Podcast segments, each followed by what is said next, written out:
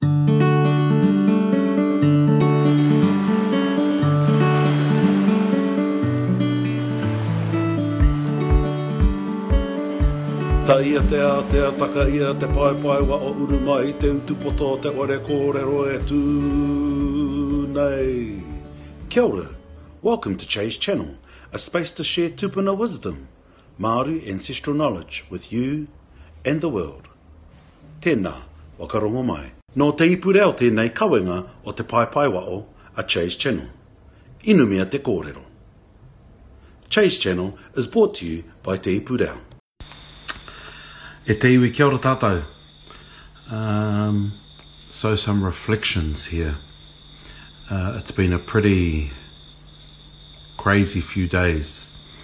And uh, for Te Pai Pai Waho for Chase Channel, uh, what I've decided to do is share some information, uh, some kōrero around, around grief and emotions over the next little while. And what I've done is I've written... um, a waiata that I want to share today, tonight, and then we'll explain things over the next week or two uh, around emotions and grief. Uh, because as we look at what's happened uh, at Christchurch and um, only a couple of hundred metres from my sister's house uh, in Linwood, uh, and the tragedies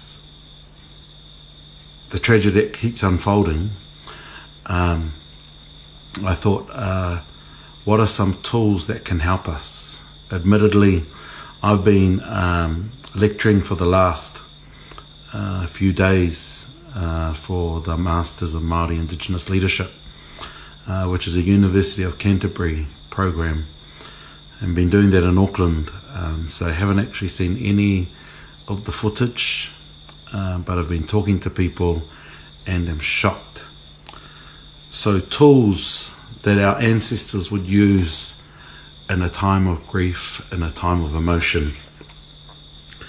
Uh, and I saw my tuahine, uh, Charisma Rangipunga in Christchurch, who used this tool, uh, and many others that have been sending and sharing waiata.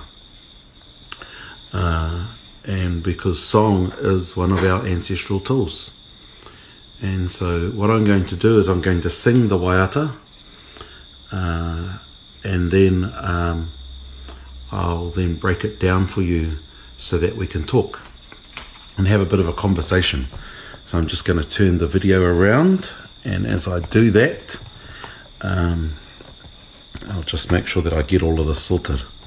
So, turning around. Wilson get this sorted.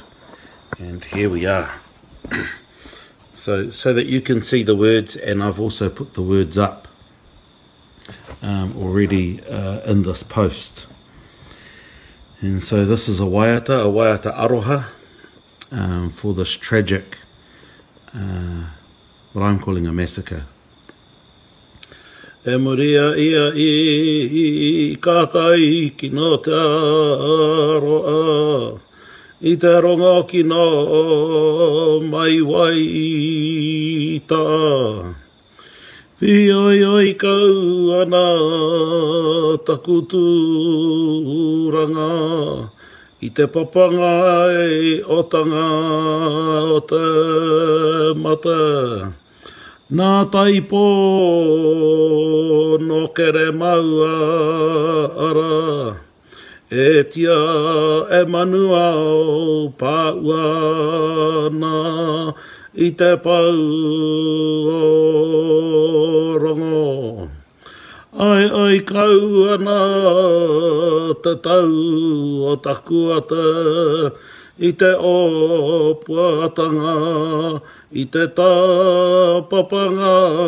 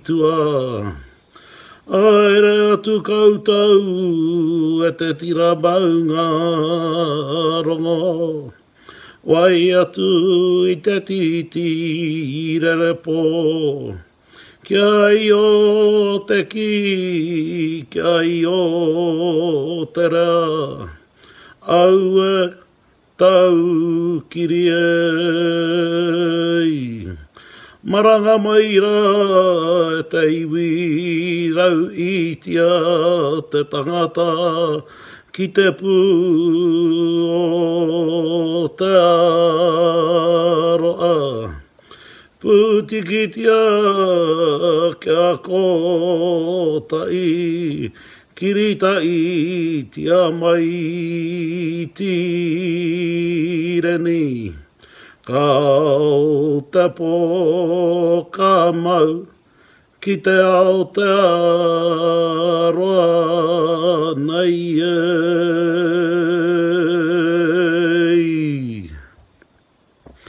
And so, what this writer is talking about uh, is explaining that I was Um, I was in Auckland and uh, I heard about this tragic uh, incident, and it was like a cold wind from the south had come to me, and uh, it unbalanced me.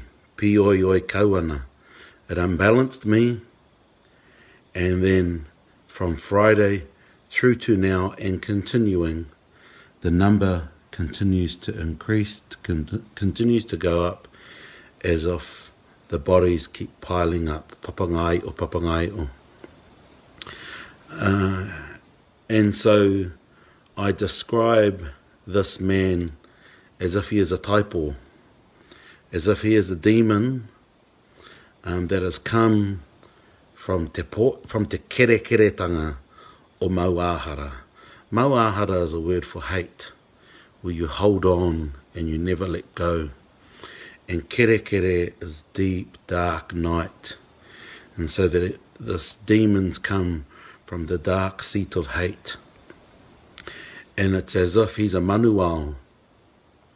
A manuau is a man of war, a battleship, uh, that blows up this pillar of peace and it rips uh, my heart to pieces as I then start to read intermittently um, the different descriptions of pools of blood, te hōpuatanga and tāpapanga, uh, with the piling up of bodies. Uh, so in dealing with that grief, I send them on their journey. Haere atu koutou, you, the assembly of peace, travel on, farewell, and follow the shearwater that flies at night, which is a reference to a special woman who has also passed away at the bottom of the South Island. And may you ascend and follow her